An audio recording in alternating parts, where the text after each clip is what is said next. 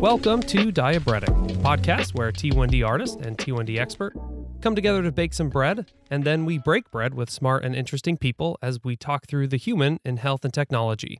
I'm Stephen Horrocks, PhD and expert in experiences with diabetes and devices. And I'm Melissa Horrocks. I am a type 1 diabetic artist, baker, a maker of all things. And for this episode, we are talking pizza Yay! and, yes, pizza. Pizza night. Pizza Pizza and misdiagnosis yes. with Dr. Josh Iddings. It's a fantastic uh, interview. There's a lot of really interesting threads, some that tie back to previous guests as well. Yeah. So we're really excited. Come and join us.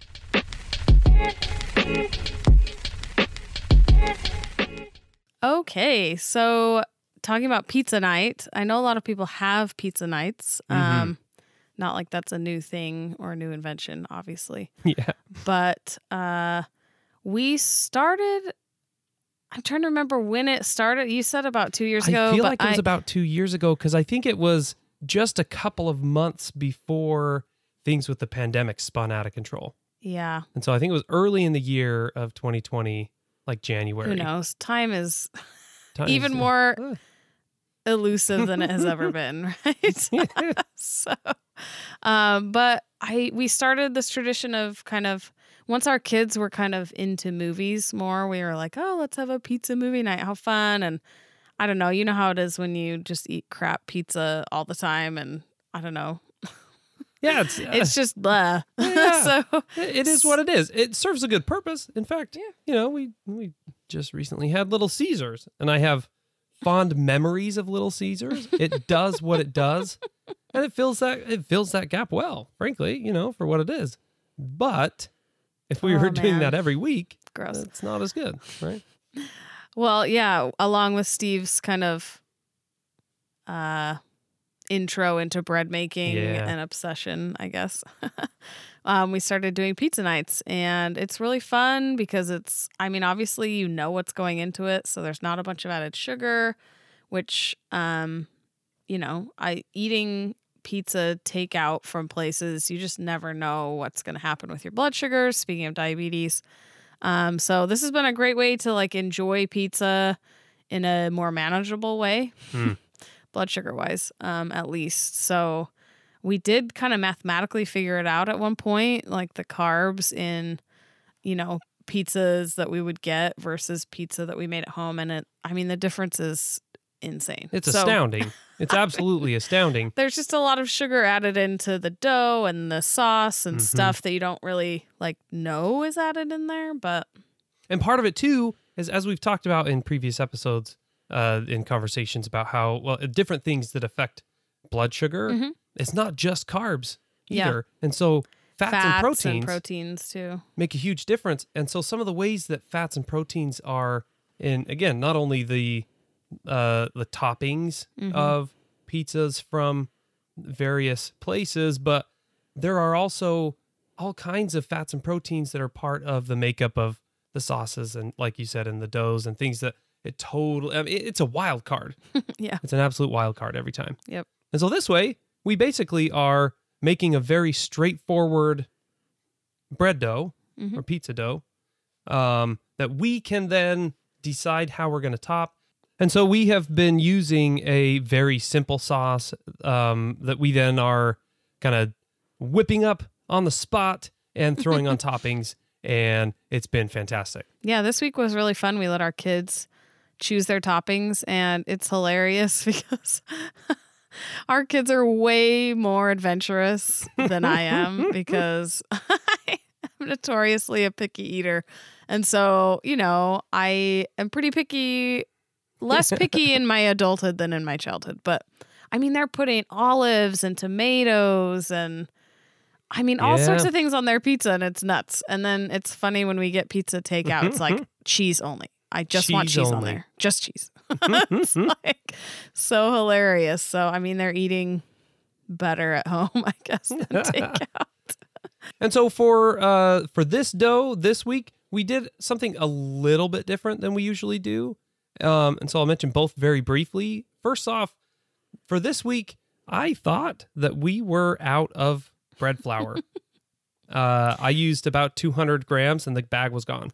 He says thought because our the state of our kitchen is I mean, we have the tiniest pantry you could imagine. So, I mean, to try and fit Yeah. anything in there. So, anytime we go to the store, it's like, let's reevaluate how to fit everything in here. Yeah. so, we had a bag of bread flour just hidden down on the Yep. floor. Down among other bags of all-purpose flour too, for what it's worth. But um, Anyway. so in this bread dough, uh, pizza dough, we ended up using about two thirds all-purpose flour and one third bread flour. Um, which most of the time we usually just go bread flour. Um, and there are reasons for that, but it has more protein that produces gluten, and so you get the stretch that you Mhm. want in the pizza dough. Um, and so, but because of that, we used a little bit less water than usual, so they were a little stiffer, and it actually worked out a lot better for the kids. Yeah. Um, because sometimes with that higher water content, you've got to kind of top it quickly Yeah. and shoot it into the oven um, before the dough starts to kind of stick to the peel. I'm imagining Harper like slowly placing olives. Like, come on, kid, just put on the toppings. Just spread them out. one by one, meticulously where it needs to go. Exactly. she needs five tomatoes because she's five. Oh my gosh. And so there are a couple of key kind of parts to the production of pizza in relation to the bread dough that I think are key here. First off, because this is a pizza dough, uh, we usually include a little bit of olive oil hmm in the dough. And that's it. That's the only thing besides flour, water, salt, yeast, which are the basic four pieces of bread making. Mhm. Um, a little bit of olive oil. The other thing is that it you kind of need to use a, a pretty hot oven Yep. and something to put the pizza onto and cook it on. And we are Your lucky. baking steel. Yeah, we're in a position where we have a baking steel. And this was a gift um, from family, and uh, it has been one of the most used tools in our kitchen, frankly. Thanks, Dad.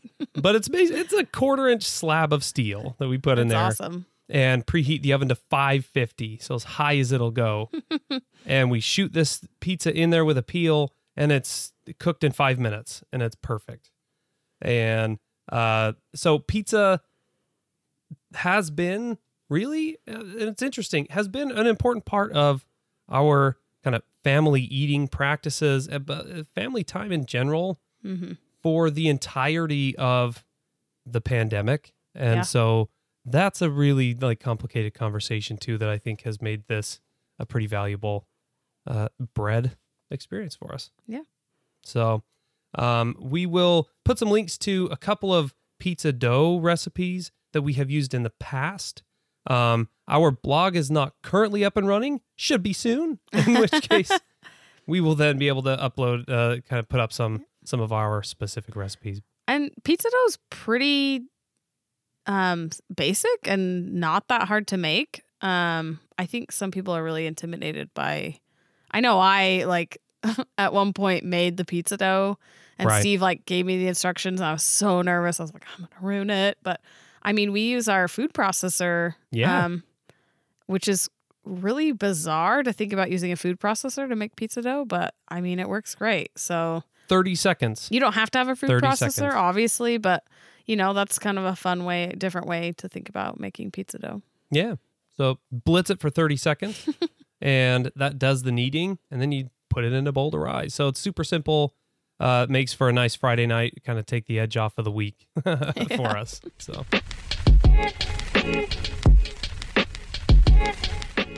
All right, our guest today is Dr. Josh Iddings. He is an assistant professor of writing and communication at Siena College and has uh, worked inside and outside of writing centers for quite a while. He was coordinator of a writing center, uh, has also directed undergraduate research, and has published widely on topics related to literacy generally, but also teaching language and writing in the cl- inside and outside the classroom, as well as, and importantly, uh, cultural studies of Appalachia. And uh, some of that may come into some of our discussion today, but also he has uh, lived in diagnosis with with diabetes for some time, and so much of our conversation will likely center around there today. But Josh, thank you so much for joining us. Yeah, thanks for having me. Absolutely exciting to do this. Yes, and we're excited to have you because there are a lot of really interesting things that you have uh, touched on in emails that I think we need to explore a bit. But I want to start with this first question that we usually like to ask guests, which is what is your relationship with bread and what is your relationship with diabetes? Yeah, um, bread. Bread for me is, um, I think, um, when I think of bread, I think of just tricky and maybe that's that's that's actually what I think about when I think about diabetes. Now that I'm saying that out loud, yeah. um, you know, I, I love bread. Um, I'm not, uh, I don't bake bread, but it's one of those things that, um, you know, several years ago I kind of got fascinated with um, cast iron. Oh yeah, and, uh, oh, you're speaking my language, Josh. Yeah, oh, yeah. and then Side. last year, I guess maybe in the last two years, I, I, kind of started to expand my knowledge of cast iron and that sort of stuff. And I think mm-hmm once you kind of go down that rabbit hole, like you can't get away from bread. Um, you know, you got you got to get a Dutch oven. You got to start. You know, and then you go down the sourdough rabbit hole, and um, you know, it's, it's yes. sort of never ending. So I haven't gone down that path yet. And I say yet because I, I I know at some point I will. Um, yes. I, I, think bread is is pretty fascinating. Um, I, I have brewed beer before. Oh yeah. Uh, so like I'm familiar with uh, that sort of uh, those ingredients and how like little tiny minute changes can result in different flavors and those sorts of things. So yeah, yeah. So cultivating so the culture in order to kind of give a different effect, right? that's yeah, great. Yeah. Uh, and you know, I guess in relationship to diabetes and you know treating your diabetes and those sorts of things, it's um, you can think that you've um, set yourself up to have the same sort of quote unquote ingredients yeah. for both of those things and see what happens with the results uh, sometimes. So, um, yes. you know, with diabetes, oh, sorry, go ahead. Uh, so you can't always control for all those wild uh, externalities, right? That's right. That's right. Um, you know, diabetes, um, you know, on, on one side of my family, um, I have an uncle who who who um, was type one. Yeah. So as a as a child, he was really um, great about being open and honest about what it was, mm. and you know why he was. You know, this was this would have been my memories of this would have been in the '90s. So I was like, you know, well, I was born in '80, so I was you know preteen, teen years. Um, yeah. And I can remember him, you know, when we would see him, he would he would uh, check us with his, you know, his meter, Oh yeah, uh, he, prick he your always, finger and do the whole thing. Yeah, and he was always very worried that we would develop diabetes and those sorts of things. So, um, so I was familiar with like that that was a thing. Yeah. Um, and I, but I'll also say that he he wasn't great at at controlling his own diabetes, and, mm-hmm. and oftentimes didn't. And unfortunately, you know, he passed way too young from from complications. Mm. Um, and so there was also a kind of fear yeah, you know, real fear. Mm-hmm. So you know, when I was uh, diagnosed, you know, originally, and we'll get into this, is, is type two. Um, just that that diagnosis was very daunting for me um, because I had I had seen what it had done to him, mm-hmm. um, and so so a lot a lot of fear uh, yeah. uh, around it. Um, and I think it's it is it is uh, can be a kind of scary disease, um, and and um, but uh, you know, these days, um, um, gosh, I guess that diagnosis was in 2006. So these days, I hmm. you know, I, I, use a pump and I use a, a CGM, a glucose monitor, and so um, it's a lot less scary hmm. in some ways. Yeah. Um, and I can feel more, uh, uh, you know, mostly in more control, and feel like um, I have some agency and some some choice in how things go. Yeah.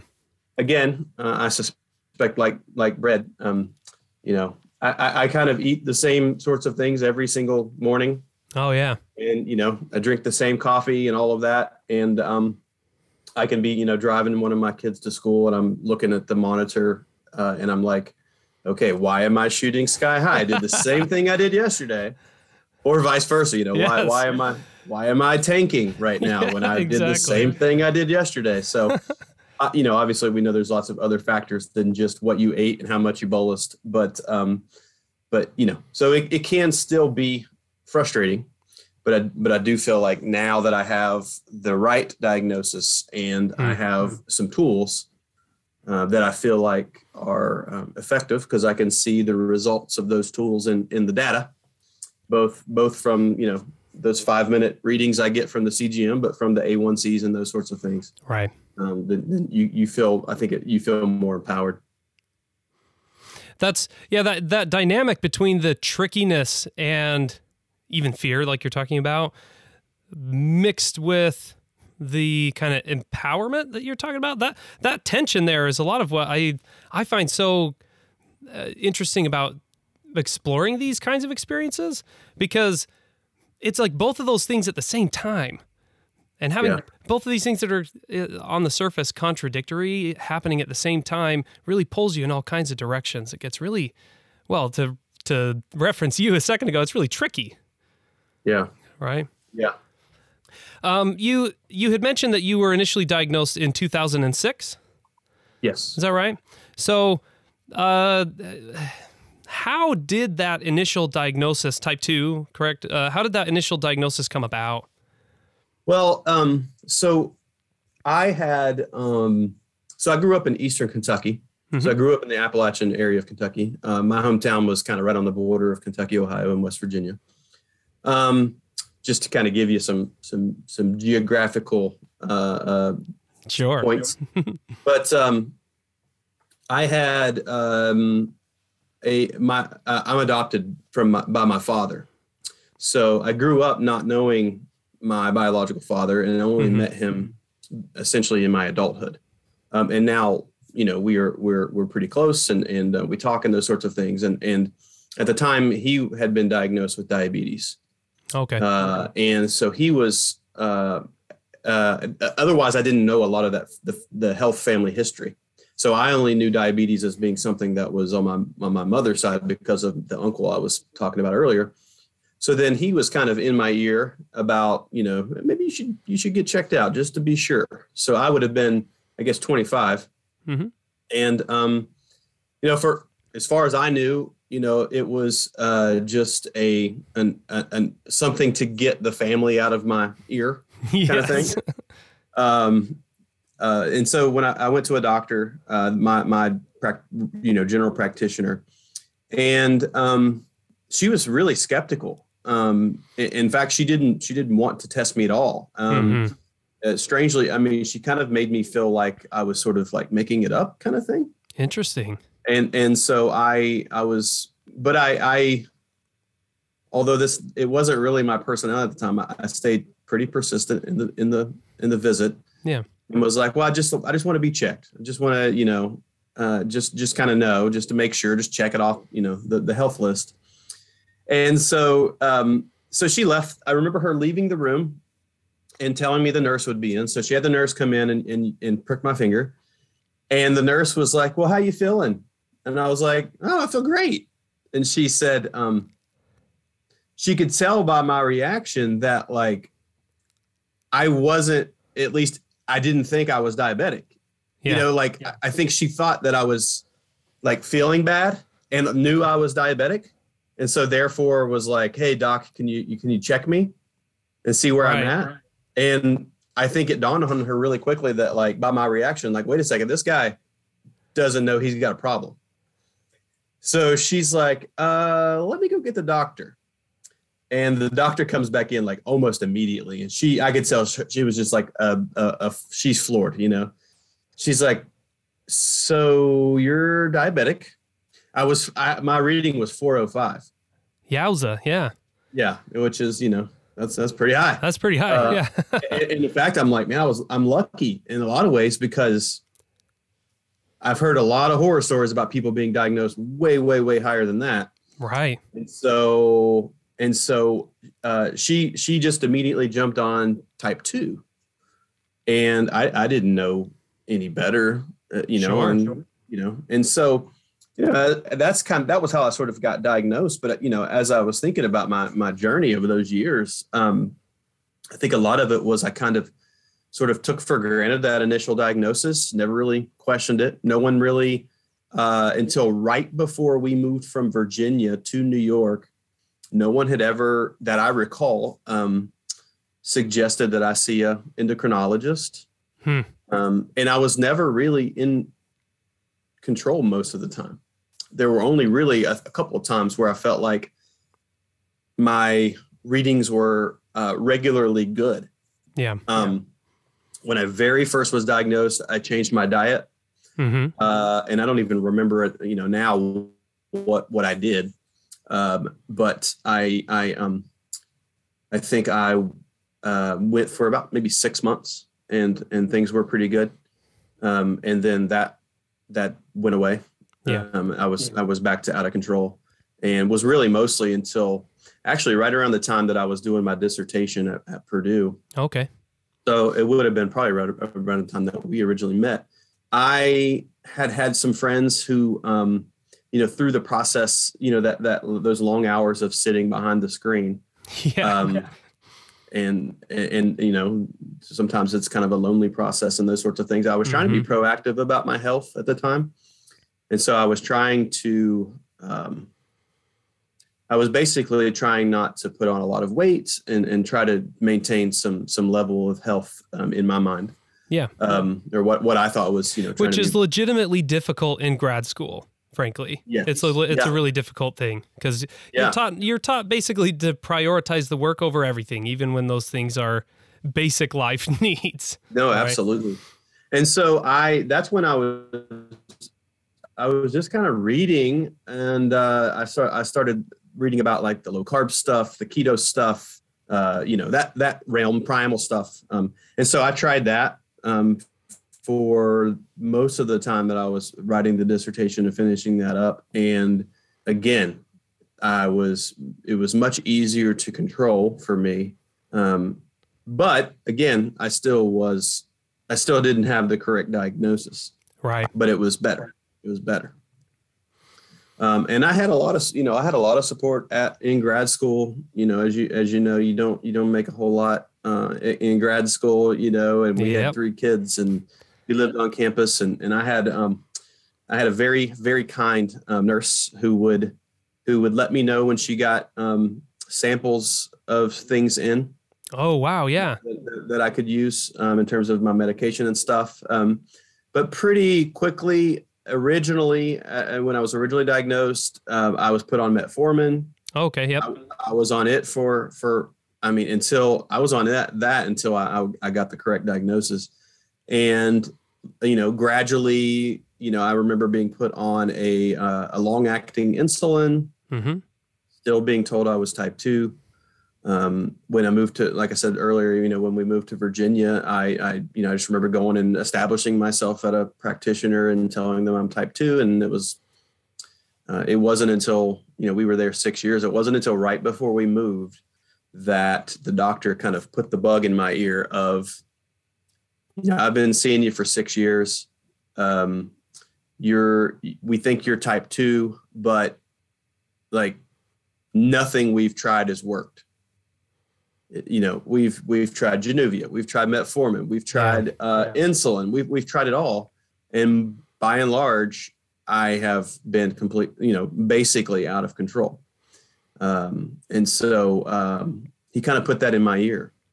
And so this would have Um, been around what year?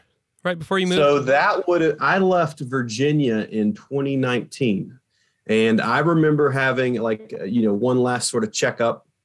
I think in that summer. hmm So th- and then we moved to to New York. Um, and again, like I said, that last that last time I, I met with the doctor, that last appointment, he sort of put that bug. Well, maybe maybe you when you go and you transition to a new place and all that, maybe you should look into an endocrinologist. Um, so that and that's started. 13 almost the what 13 years after the initial diagnosis and no one had ever suggested going to see an endocrinologist not that I yeah. recall. that's Yeah. wild that's that's wild So, um, so so when I when I came to New York, um, I again, you know, I needed to establish myself in a practice, hmm and and so I went and saw a nurse practitioner, and uh, she walked in the door and asked me, you know, while I was here, and I said, well, you know, I'm I'm new to the area, but I'm type two diabetic, and you know, I just want to. I'm sure at the time I was like, well, I just want to make sure I can get my prescriptions and you know do Right. all that. And she said, "Well, what makes you think you're type two diabetic?" And I said, I didn't have a good answer except for, well, that's what I was told in 2006, you know. yeah. And I'm just so I was like, well, that's what I was told. And she's like, yeah, I don't think that's true. And I'm like, you know, what are you like the diabetes whisperer or something, you know? um, so she's like, well, we can figure this out. I'll send you to an endocrinologist and and we'll do a couple tests and we'll know. Yeah.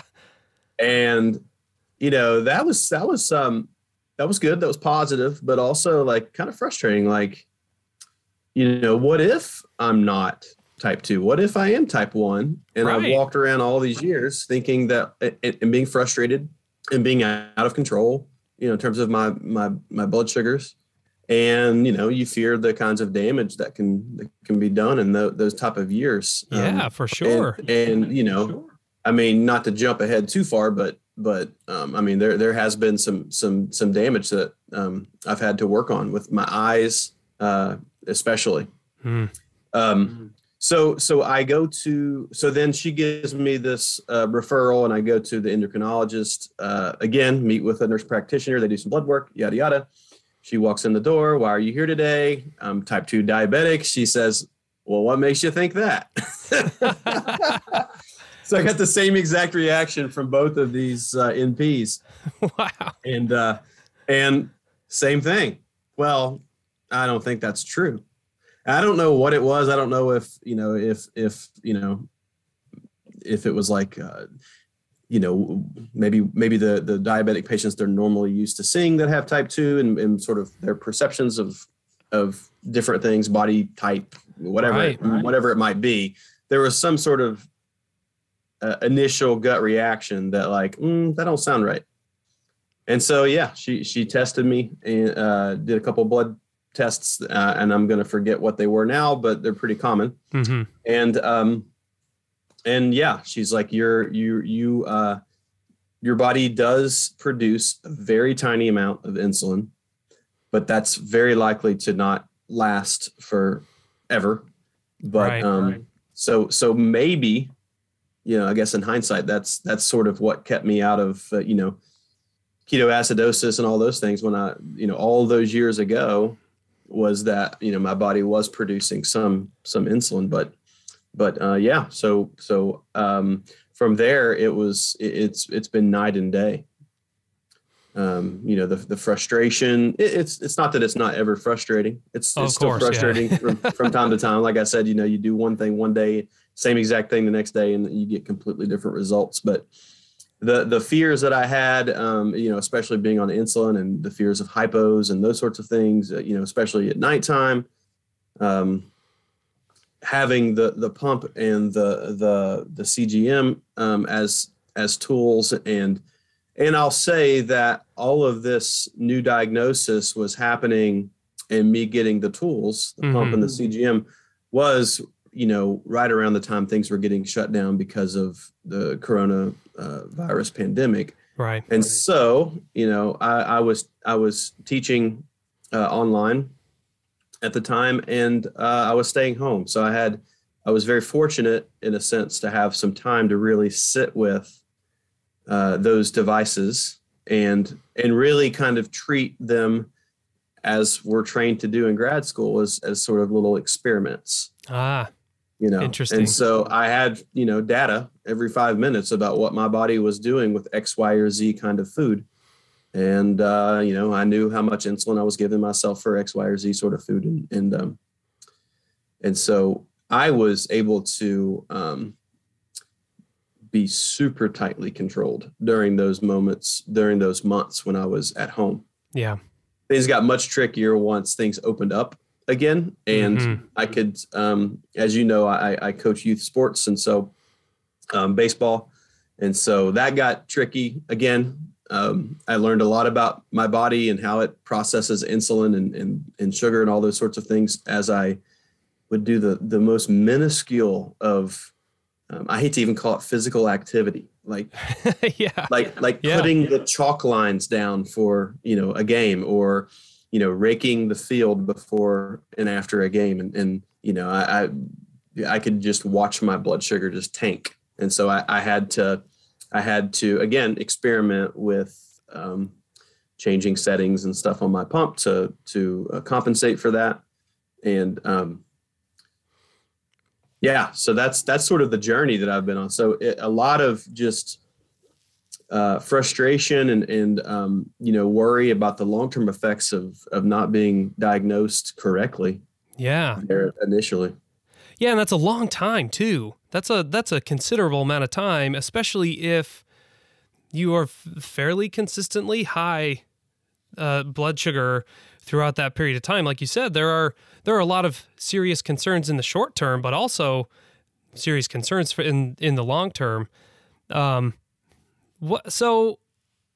One of the things about this uh, kind of story that I find so fascinating, for one thing, uh, I, the the like moment of re-diagnosis that that is has got to be a wild time um, especially since you had been operating under a certain understanding of what your body was doing at that up Yep. up until that point um, and it was riddled with nothing but frustrations like you're saying in relation to the treatment Yeah. um, so how did in those first, I mean, certainly first few weeks, I guess, but then kind of then thinking in a little bit longer periods of time out from there, how did your treatments, like the actual acts, the uh, the medicines that you were using, how did that change right then at that moment of diagnosis, and then uh, you know, how did that change over that the span of what is now about two years? Because Yeah. certainly you wouldn't be able to just get a pump in that moment, right? Right. But probably fairly quickly, um, but not Yeah. not that fast, right? Well, I'll say maybe the strangest part of that process and, and that new diagnosis was I think most people, you know, being told, look, you're you're type one diabetic would be there would be all of those original uh, feelings that I had when I was originally diagnosed as type two, the fear, being scared, the unknown, all of those things. I was Yeah. relieved. I was like, finally, I ha- I understand why this treatment, uh, these treatments I've been doing for all these years, or haven't haven't really got me controlled. Yeah, I think they, you know, I was put on insulin, I was using metformin, so so I guess in a sort of you know kind of dark way, it, it kept me from dying, but I sure right. I, I certainly wasn't feeling healthy, um, and so I was relieved. Um, I, I felt it, I felt like I finally knew what what the answer was in terms of what my diagnosis was, especially after having two experts tell me, you know, that they were skeptical. Right. So, uh, so the first in, in terms of treatment, the very first thing was, uh, you know, the the realization that like insulin was going to be a, a part of my life forever.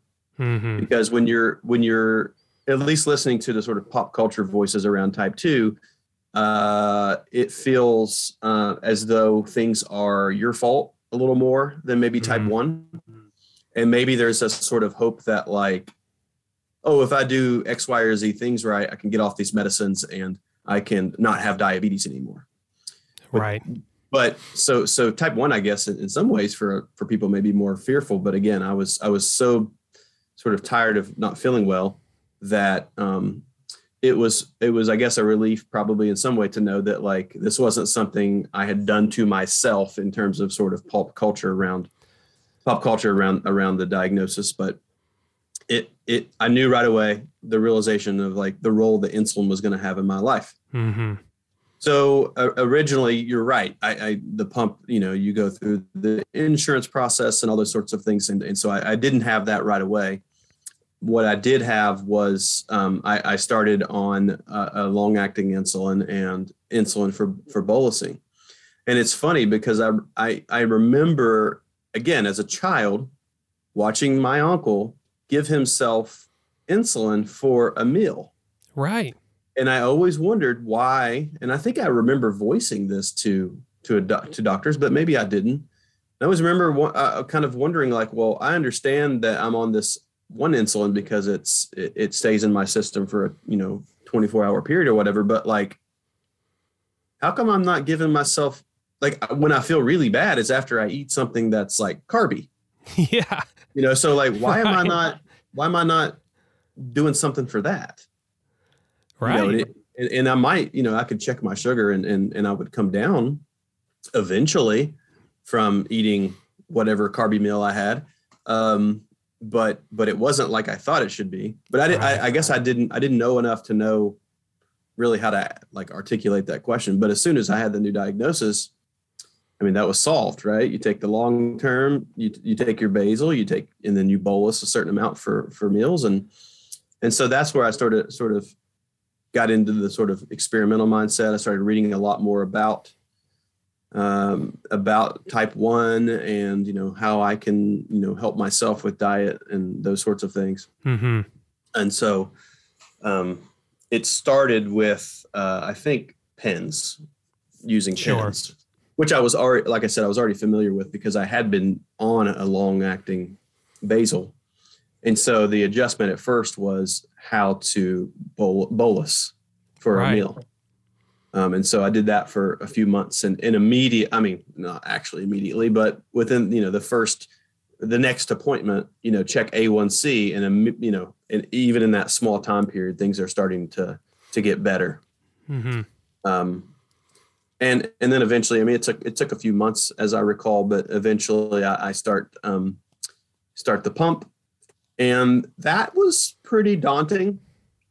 Um, Yeah. Again, I was very lucky that I had more free time because things were shut down. Uh, Right. and so I could spend I could spend some time, a lot of time with it and learning the technology, but it was it was very daunting. I remember I had to had to drive uh, north of the capital district here, uh, so probably 35 to 40 minutes from from where we live, and that might have been one of the scariest rides home. You know, they so they had hooked me up, they showed me how to use this device, and now it's like, all right, go home and you know like do all this, and I'm like. yeah. I just, I just like, am I gonna, am I gonna just like drop on the freeway, like driving home? You know, it was just, it, it was daunting. It, it was, it was scary again for for a bit Yeah.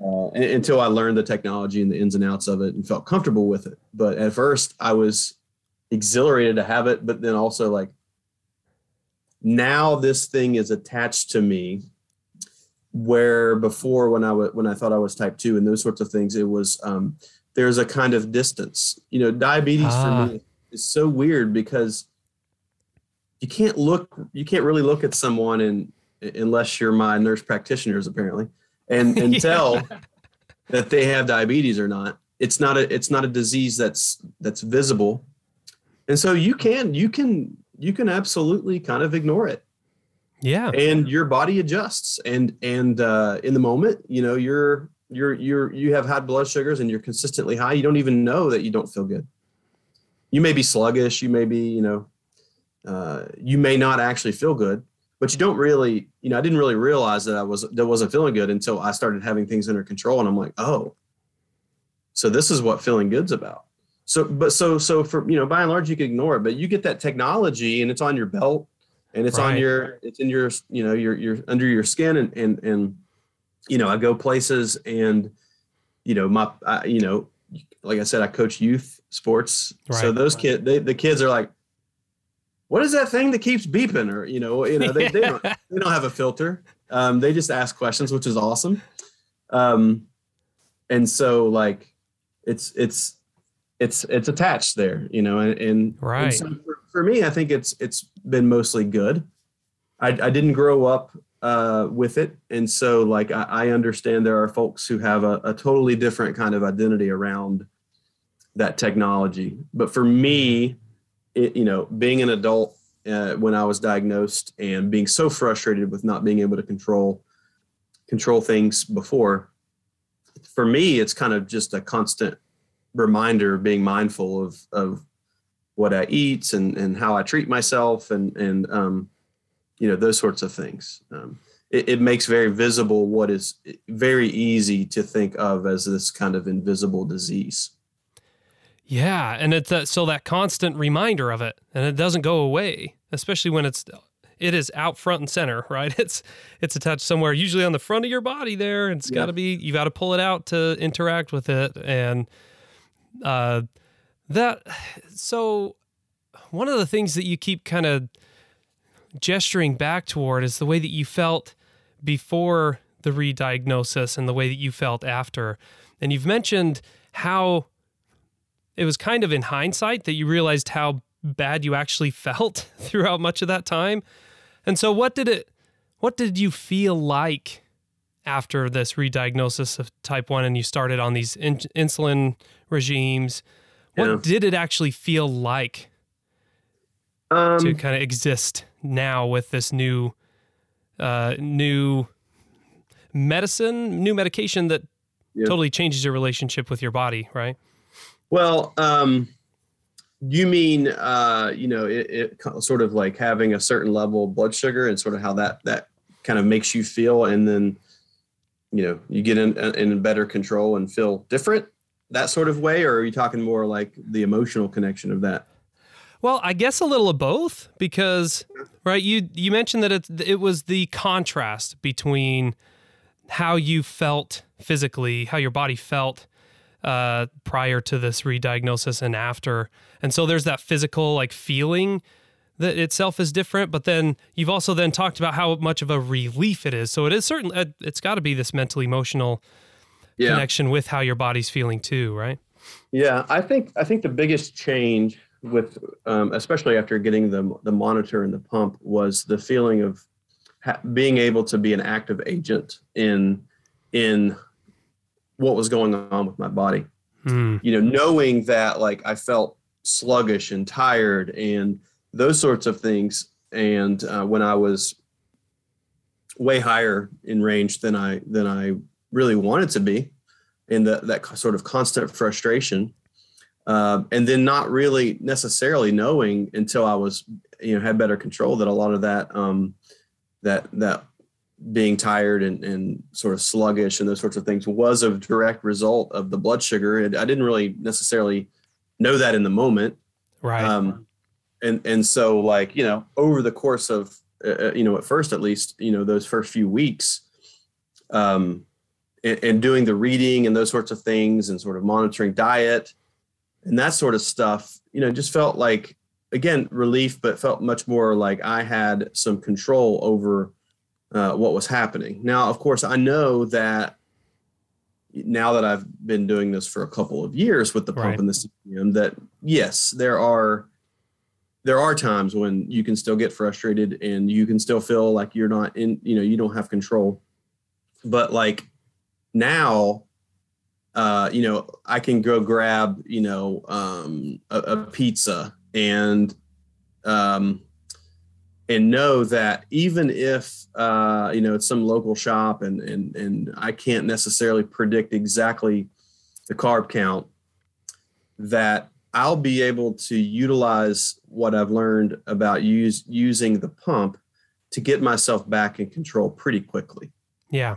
It might be a couple hours, but we're not talking months and years anymore. Right. You know, or even yeah. days, you know, like I'm going to be able to enjoy the food and and and and and be able to get back uh, to where I to where I want to be in terms of my readings. Um, and I'll say that my body has changed in terms of now how I respond to different things. So, for example, and this is very common, as you know, but you know, if you're constantly at a certain range and then you start to come down into what's better ranges, you can feel those hypo effects even if you're not actually hypo. Right.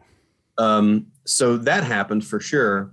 And I, but I will say, as I've gotten better control, I am basically hypo unaware. Oh yeah, yeah. Which is really weird, um, and and scary. Uh, yeah. But with the CGM, uh, you know, mostly working that te- that technology works for me and, and keeps me in the loop about what's happening.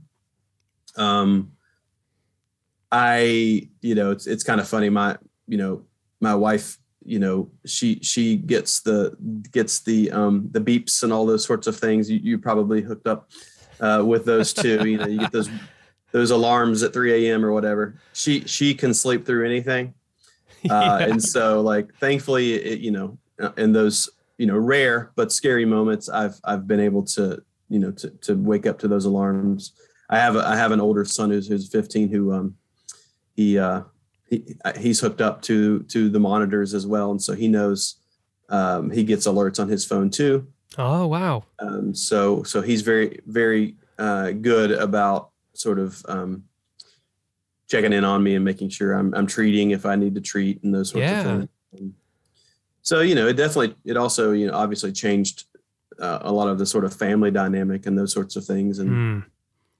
um yeah so i you know i guess the biggest kind of um now that I, I was you know sort of in control and feeling really good about things you know the biggest scare was the eyes um you know my my np suggested i get my eyes examined and there was some slight uh, damage already from uh, you know i assume all those years of walking around with high blood sugars Yeah. thankfully after i've done those treatments um, and um, for you know things have steadied out and, and it looks like i'm i'm good to go so far you know so long as i continue to stay uh, in control but i'd say in terms of real fearfulness that's probably the only thing since you know utilizing these tools that have really has been kind of scary and Mm. um, so I think Yeah. just again, just sort of being feeling like I'm I, I have some sort of agency around the disease and can have some control and get things back where I want them to be be pretty quickly. I mean, same. I think it's still it's true. You know, even if I do go low, it's I can I can I can much ease much more easily control how quickly I come back. Um, I, I don't have to have that sort of rage uh, Yeah. chug of of um, juice or Coca Cola or whatever whatever happens to be. yes. know, the I- I- entire I- jug of chocolate milk. yeah, and then and then you're dealing with the the opposite roller coaster of that. I I can Right. be because I I have those five minute data points because I know how to how to sort of hone in on on the insulin and the the and not having insulin and those sorts of things. I I can even in those really scary moments of being low. I know like okay, just give it a few minutes and I'll have it back to where I want it to be. and being able to see it tracked through the CGM is a big deal in that regard, right? Because Yeah. even if you were pricking your finger every, I don't know, 15, 20 minutes um, in those cases, which used to be the case. I mean, prior to CGMs, um, yeah, I can speak uh, in terms of uh, Melissa prior to when she got her CGM and she would have some of those scary lows.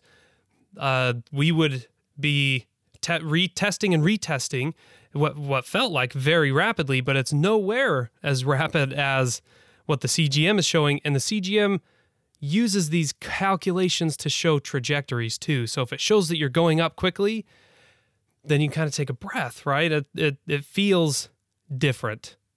Yeah. Um, Yep. And so no, that's really interesting, and I'm I'm also really intrigued about this the way that your family dynamic has changed in relation to this new treatment kind of system that you're connected to as well because you mentioned that that your wife has the Dexcom I'm assuming it's the Dexcom right Yeah. um, the Yeah. Dexcom app on her phone but your son does too and that's fascinating Yeah.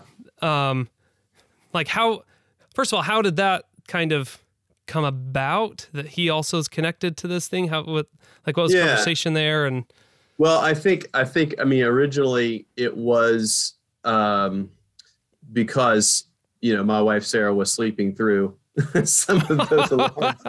So you know I would wake up, I would treat myself or whatever, and then like the next morning I would be like, man, that was a that was a wild couple of you know a few minutes or whatever, and she'd be like, what are you, what are you talking about? what are you talking about like you don't remember me trying to wake you up and tell you you know so so I, i'm lucky that my you know um, especially my oldest son is uh, dylan is is pretty techie kid Yeah.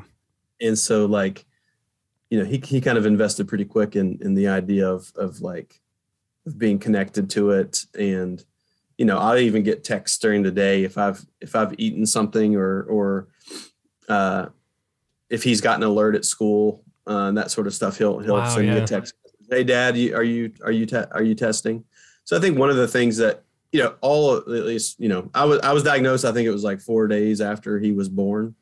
Mhm. So like he's always known, and all you know, all three of our our kids have always known that I have diabetes. But again, you know, for all those years, it was like, oh yeah, Dad has diabetes, and it was like not kind of real. Not present anyway. Know, Yeah. yeah. And so that changed. You know, I, I remember when we when we when I was first diagnosed and first knew I was getting a pump, I I got on uh, I got online and, and ordered. Um, you can buy these little Velcro pumps for like baby dolls. Oh yeah. that looks like a little uh, T Slim pump. And uh, so I bought one of those and had it and, and like had a baby doll shipped um, for for our daughter. She was into baby dolls at the time. So so like that that was sort of a normal part of like how some people have to live. And so you know they're they're much more the kids are are are now much more conscious of and, and well really the whole family of hmm you know the constant that that this is a like you said sort of a, a present thing for me you know at first there was a lot of of hesitation you know like can i can i still wrestle with dad can i still like right. run up and give him a hug you know for fear of pulling out the pump or you know hitting the monitor Yeah. um, and so, you know, we tried to sort of like with the baby doll thing and just, just sort of like help them to kind of like treat me, you know, normally, I suppose, as what they were, you know, typically what they were used to. Right. Um, but being, being cautious and those sorts of things. Um, I, I do, I check them, uh, every month. I, I, I have them check their, prick their finger and check their sugar. And, um, so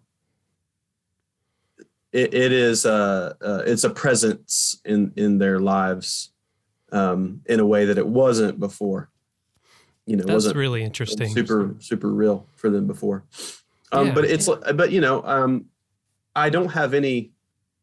And maybe this was a, a again a product of being um, you know an older adult when I when I got the pump and those sorts of things. But I'm not self conscious about it at all, and so um, like everyone in my students, you know, at the university, my Mhm. my my kids on the on the ball teams, uh, my colleagues, you know, that help run the little league and those sorts of things. Everybody knows. Everybody knows what the pump is. I, I answered the questions, and you know, I, I tell my my students in a lighthearted way what it is, why it beeps during class. right. I, you know, if I if I'm checking my watch, which you know I get readings on, I, I'm not, you know, it's not because I checking think emails or they're- it's not it's not that their answers are boring or you know Can uh, we get out of here already? Ugh.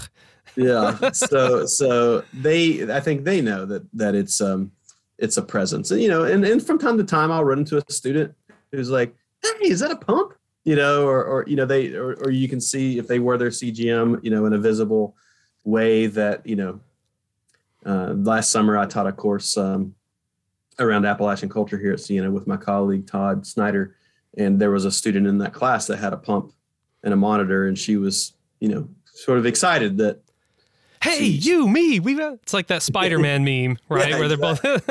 exactly. So, so yeah, it definitely has a, a kind of presence. Um, it's so visible, and I and I don't I don't try to hide it in any way. Um, and so it just is kind of a regular part of the conversation, and we have this conversation at the beginning of the semester, like we like we would, and or we have it this conversation at the beginning of the baseball season, and it just Coach Josh has to check his sugar. You know, it's just it is what it is. Yeah. Yeah, that's really interesting. Um and I I very much kind of appreciate and am intrigued by the the way that this dynamic between the the kind of presence of diabetes and these devices is happening at the same time as you feeling a lot better and the the the lack of presence of diabetes prior to this re-diagnosis and feeling pretty crappy, right? And that that whole kind of dynamic between these two moments, but I say moments, but that's not even an accurate depiction of what is a, a many many year kind of experience, and so it's really fascinating. Um, well, uh, Josh, thank you so much for coming on the show and joining us talking through a lot of these experiences with misdiagnosis and what that experience has been like since the re-diagnosis. Um, it's been a really fruitful conversation, and uh, thank you so much. Yeah, thank you. I appreciate you having me.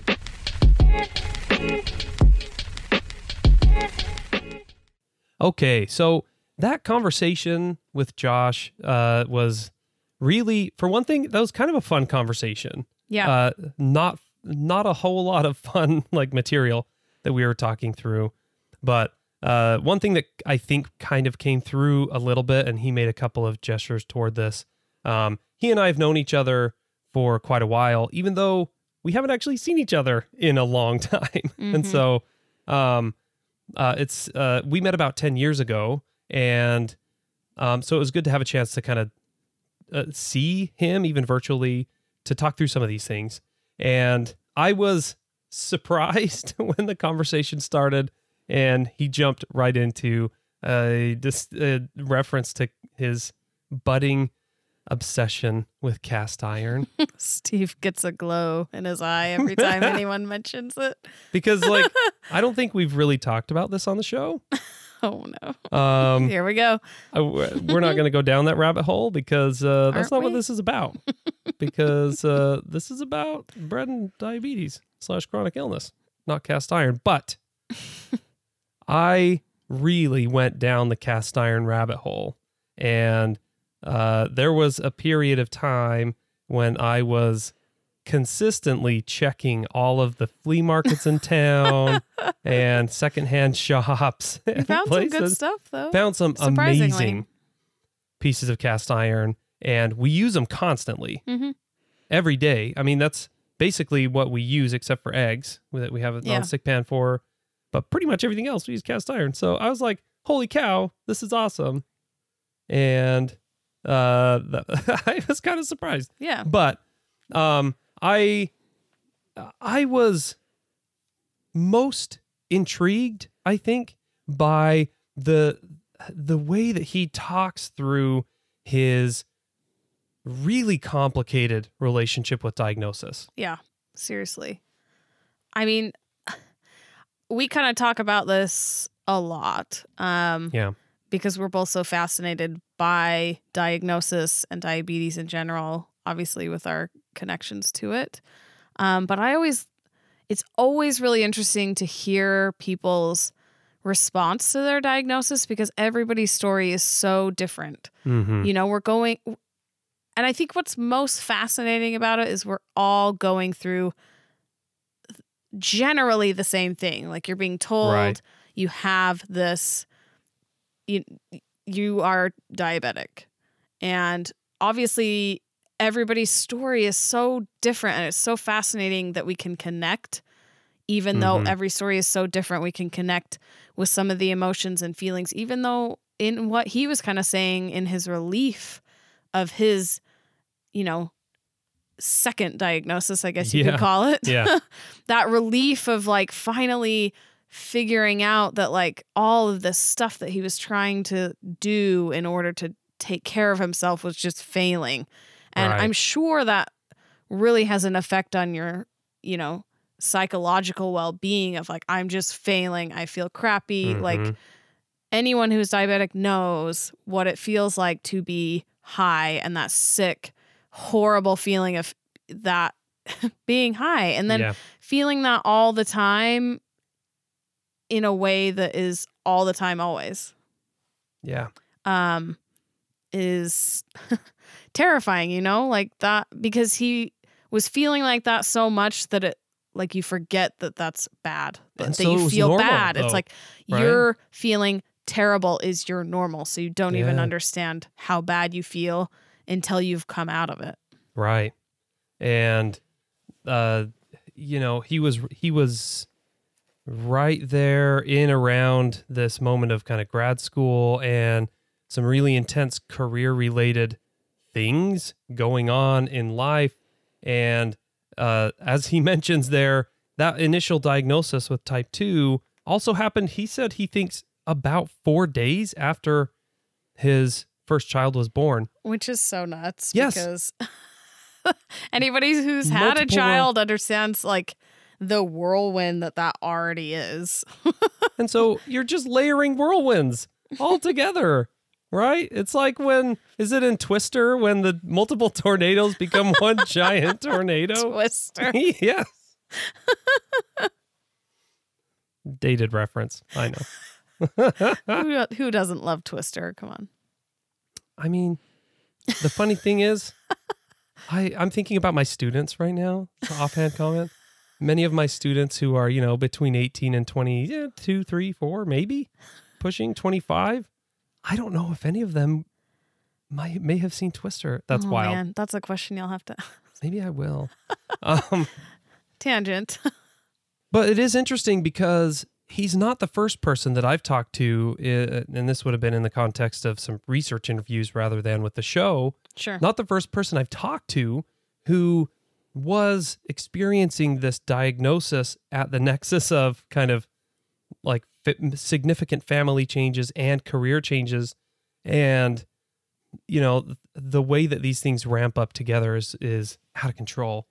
And so, uh, you know, on the on the topic of this kind of complicated web of multiple diagnoses and what that means for his kind of general well-being and experiences and things, part of uh, how this whole interview even came to be is an interesting part of this story I love I love this part. Like it's because great. yeah, I mean, you know, two and a half years ago, I was posting a lot about bread making. And um, soon thereafter is when Melissa and I uh, started the diabetic Instagram Mhm. account.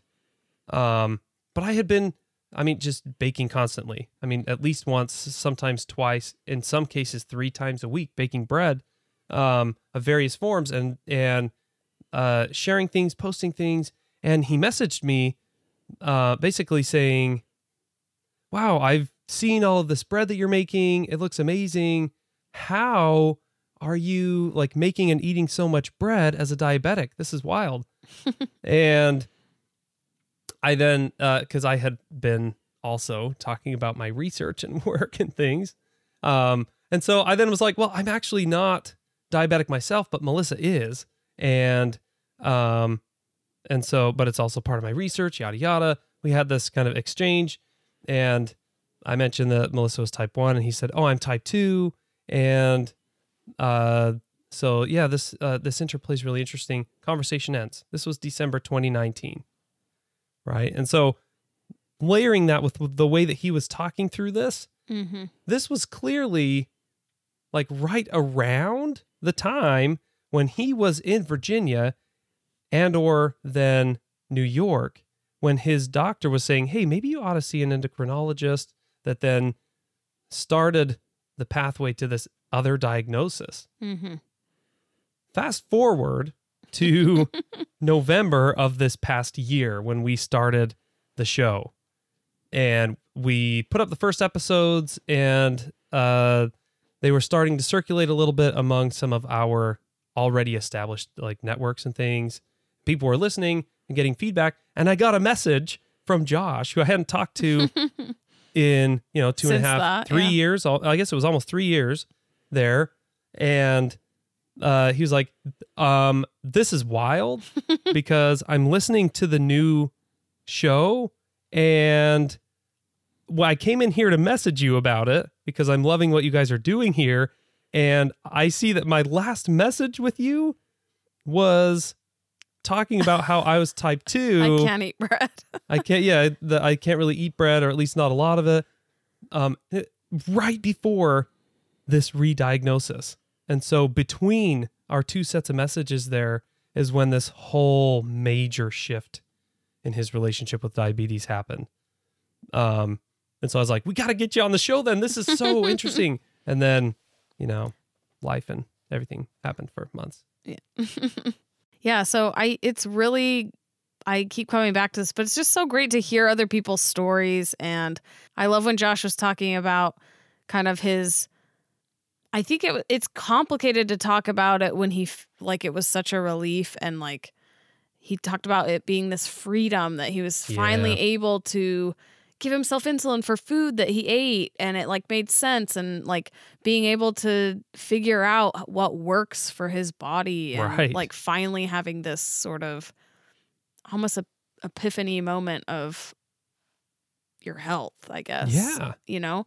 And what's so aggravating is to think about going to doctors for so long that I guess just have blind spots or whatever it is that causes this misdiagnosis to happen because it isn't that infrequent that it's happening, right? It's Right. happening a lot to people being Mhm. misdiagnosed. And obviously, there's a lot of different factors um, with diabetes that can go into this, Oh, right? yeah, you yeah, know, your yeah. body can Right. be kind of in the middle of things and you know, you catch someone on a bad day or from a bad decade, I guess, Yeah. because wow, like that is sort of, you know, that really affects people's lives. And, you know, a simple blood test or a simple like acknowledgement of someone asking, Can I get a blood test? You know, he talked about how this doctor is kind of like, Well, why? Like, Right. I Right. don't, you know, that that's so frustrating to think about. Obviously, I'm not a doctor and I can't like pretend to understand what it's like to Right. treat all these people Mm-hmm. every day in and out. And you all, I'm sure people are constantly thinking they have things or asking for tests or things like that. But, you know, that's Yeah. really affected his life. You know, he could have lost his vision completely or, Right. you know, died. People die from this Of kind course. of stuff. So Yeah. it's just really fascinating And story. and it was 13 years before he was referred to an endocrinologist, Yeah. right? That's, and that that's what's nuts to me. it's like, ah, yeah, that's 13 years. that's a long time. Yeah. And part of it that uh, you know, cuz I'm trying to kind of think through that. And part of it is that diagnoses of uh, type 2 are very widespread. Mm-hmm. and there are uh, not enough endocrinologists Mm-hmm. to be able to schedule out to see people as regularly as they probably need to be seen. Yeah. I mean, Right? even my doctor, I mean, she schedules out two appointment cycles. So I'm Right. like, I just went to her and already have, I had already scheduled two appointments out every three months, right? So, I mean, that's, we're looking into like nine months from now and she's already starting to book out, which is crazy. Like, Mhm. you know, I guess we need more endo- endocrinologists. well, sure, but you know, and, and part of the problem is that uh, they probably can't because of you know, budget constraints. You can't just hire more people. Oh, yeah, right? for sure. And so and so there that's what's that's what's tricky here is that there are so many things constraining how and why this process played out the way that it did. so many variables. And so the fact that he went to this doctor that he had seen for 6 years in Virginia and had tried everything. They had tried everything and it wasn't working. Nothing was actually making him feel okay. And at that point, this doctor then was advising him and saying, listen, none of this has worked. We've got to get you like to an endocrinologist. I think you should do that when you move because he was about to move. And there's this little moment of a read of the situation that was kind of an entry point towards this new diagnosis. But the fact that this, these other two doctors, like first thing they they did when they interacted with him were to like question uh, not even question but to engage him Mm-hmm. and his body and what was happening Yeah. right because he- he didn't say exactly whether he had made it clear to them that he had been trying all of these things and weren't working but they had something in their experience that had this moment of well something doesn't seem to be fitting right now so let's explore a bit and it led to this diagnosis that has changed absolutely everything for him in the last two years Yeah, I loved how he was talking about um kind of his kids and the sort of them growing up knowing about it. I love that he bought a little insulin pump Oh, for the doll. Oh, so Yes. cute. Um, I and it's great that those things are being manufactured and um made because you know it's making it more visible um Yeah, to his kids, you know, because yeah. it is kind of a weird thing. Obviously, our kids have grown up with my insulin pump and kind of know about it, but like to what level they understand that it's like putting medicine into my body, you Mhm. know, it's like hard for them to compute, but they know. And there is that sort of ah, don't touch it, like, ah, don't pull it, you know, because you are scared, like, please don't pull it out. It's constantly almost being pulled out Yeah. by the kids, you know? And so I hadn't really thought about it as like, you know, as a little bit older kids, you know, can we wrestle? Can we play? Can we do all these things? Right. That was a really interesting kind of moment of. yeah, and I, don't think. I think one of the uh, that gets to one of the things I was really intrigued by in the conversation too, and that was when he brought up the fact that his 15 year old yes, is connected to his Dexcom. That I think it's so great, and also like we often talk about, you know, parents kind of keeping track of their kids and being Yeah. able to like see if they're going low. But I think it's so great that like his son is, you know, taking taking part of his life and his, you know, treatment and yeah, you know, we kind of laughed because it's kind of reverse. I sleep through everything. He was talking about how his wife sleeps through everything, but I'm the one who sleeps through everything. And Steve's like I'm waking, me up, up. being like, "Are you low? Are you low? Your thing's beeping hey, all what's that time." saying? What's that saying? What's that saying? Oh, and I get so like I am a like I'm a deep sleeper, and so it was funny to kind of hear the reverse side of this as yeah, you know, having this like crazy low story in the middle of the night and then having your partner be like, like, what? Wait, what? Which What is probably how Steve feels about me. I'm like so low, I don't remember anyway. But Uh, I don't know if that's ever happened, but uh, I that you haven't usually lows kind of wake you- me up, You remember, but or I don't know, I'm like sweaty or Yeah. something.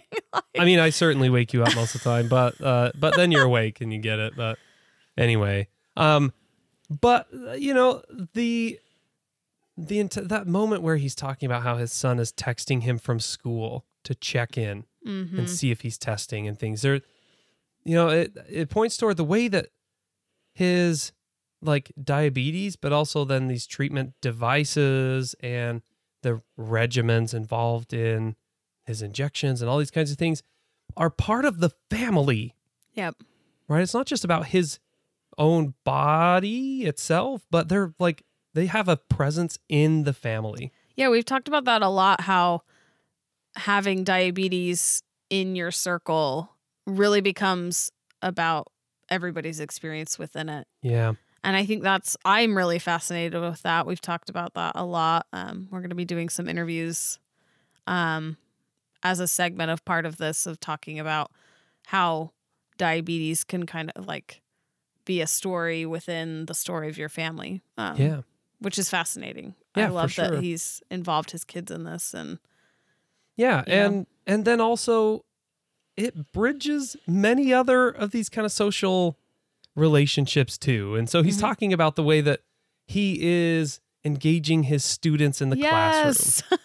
Right. I love that too. It's so funny because I always think about it in reverse because I'm always the kid or the student who has to tell the teacher about it. But it would be great to like have your teacher tell you about this. I love that he shares that with his classes and stuff.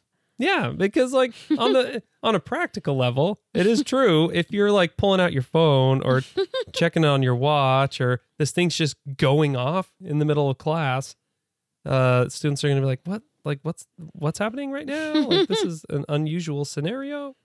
Um but uh and, and that also then plays out on the baseball field because Yeah. he's then talking about these other spheres of his life hmm right and um you know that that bridges a couple of other conversations there i think in in throughout this brief interview is fairly brief with him but there were a lot of things that he covered and one of the things that he pointed toward that i think was um really ah, revelatory in some ways because we talked about the way that he he discussed the feeling of relief from diagnosis, Mm-hmm. but he also in some ways was talking about the way that it totally changed his relationship with his body.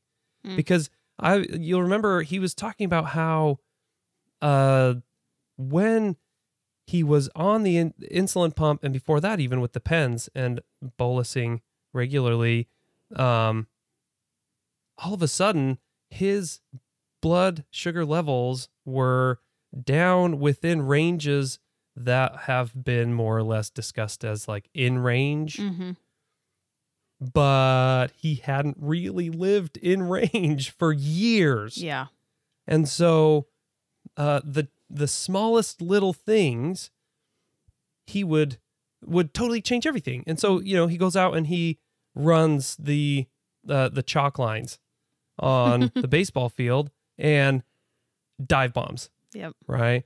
Um, but he didn't feel it, right? And so this conversation about hypo unaware, and I feel like we've opened this discussion a little bit Yeah. with you, but you've had that kind of experience as well. Mm-hmm.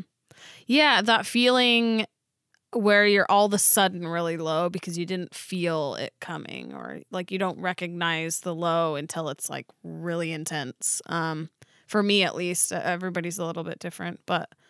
Uh, that is kind of it's funny because we'll go outside we were talking about this when uh, we were listening to josh's interview again before we recorded Mhm. um, just talking about the weird things like you know we'll go outside to work in the garden and we're out there for five minutes in the humid heat and i am like passing out Done. Hello. Like done. i'm like i cannot function anymore. yes. I think the humidity has a lot to do with that. But it's just interesting hearing, yeah, the relationship with your body and figuring out, you know, after so long, being high for so long and then being at normal levels feels like you're low because you're so used to the way you feel high. And that even happens short term, you know, like in Yeah. everyday Mhm.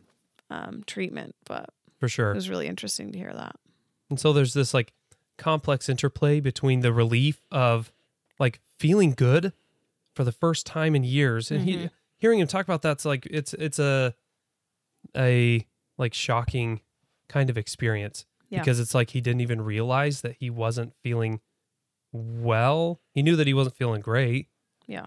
Um but it wasn't until he was feeling better that he was like holy crap, I've been feeling crappy for over a decade. This is out of control, right? Yeah. This is, this is wild.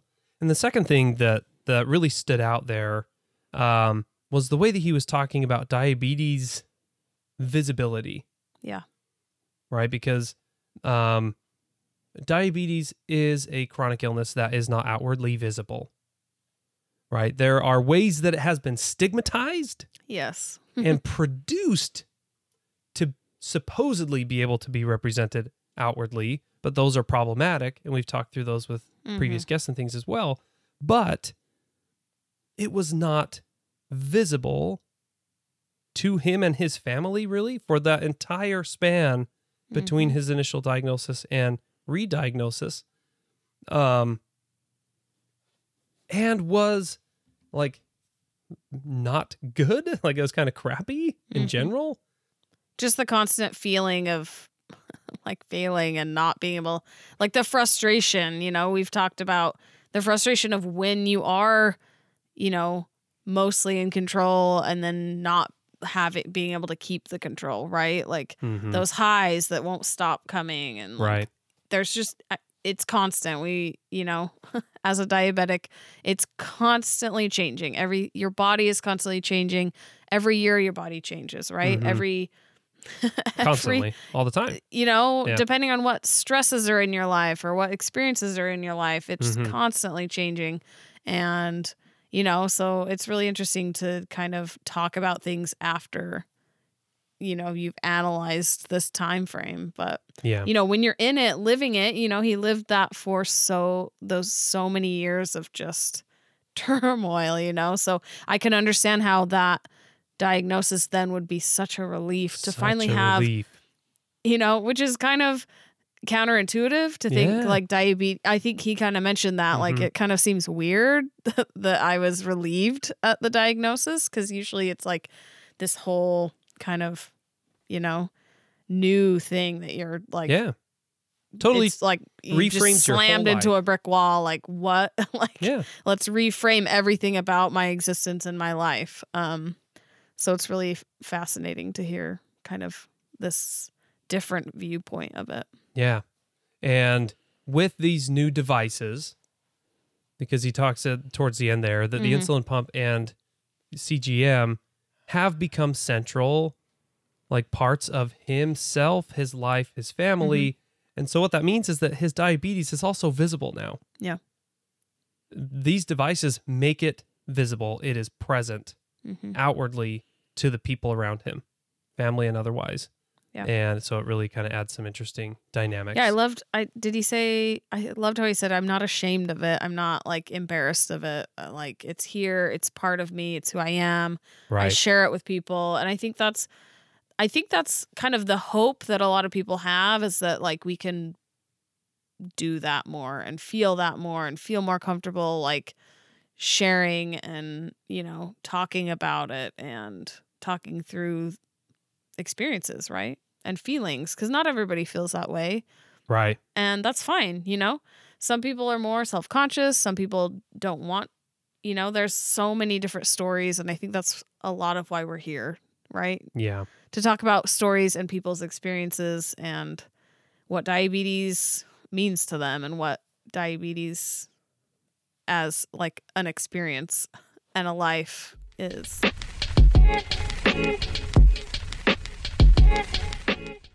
So that wraps up this episode. Um, another thank you to Dr. Josh Iddings for joining us and uh, facilitating such an important conversation. Thanks for being with us. Subscribe and follow us wherever you get your podcasts.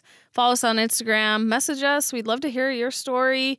Um, if you want to be on the podcast, of course, um, contact us. Certainly. And if you have ideas for topics that you would like to hear, um, we probably also know some other folks that would be great to come and talk about some of those things. So let us know.